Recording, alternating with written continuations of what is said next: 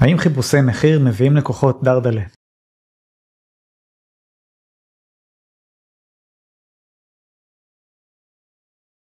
מה זה חיפושי מחיר? דברים כמו למשל קידום אתרים מחיר, פרגולות מחיר, כל מיני כאלה וכמעט כל דבר היום מחפשים בגוגל עם המילה מחיר. ונשאלת השאלה האם אלה שמחפשים מחיר זה לקוחות אה, מאפנים כאלה שרק מחפשים את הזול או לא בהכרח? אז כמובן תלוי זה, זה מאוד מאוד משתנה. קשה לי להגיד שבאופן גורף כל מי שמחפש מחיר הוא בן אדם בעייתי או, או מציק או זה כי זה להכליל אוכלוסייה מאוד גדולה הרבה מאוד סך הכל מחפשים מחיר אבל באופן כללי אני, אני כן בעד שיהיה לכם מענה לחיפושים כאלה. לי יש למשל מדריך באתר שנקרא מחיר קידום אתרים ששם אני ממש מסביר לעומק ממה מורכב מחיר קידום אתרים מהם השיקולים איך אני בונה את התמחור מה משפיע על התמחור דברים כאלה. אני יכול להגיד שזה אחד העמודים באתר שמביאים לי הכי הרבה לידים ולרוב זה גם לידים טובים. קודם כל זה אנשים שרוצים קידום אורגני. יש הרבה לידים שבכלל לא רוצים קידום אורגני אני חושב שאני עושה מיליון דברים אחרים. אז זה כבר הופך את הליד לאוטומטית יותר טוב ורלוונטי עבורי. ובוא נגיד שאם כבר הסברתם את המחיר ובן אדם קרא הכל ומבין את המחיר ומבין מה הוא מקבל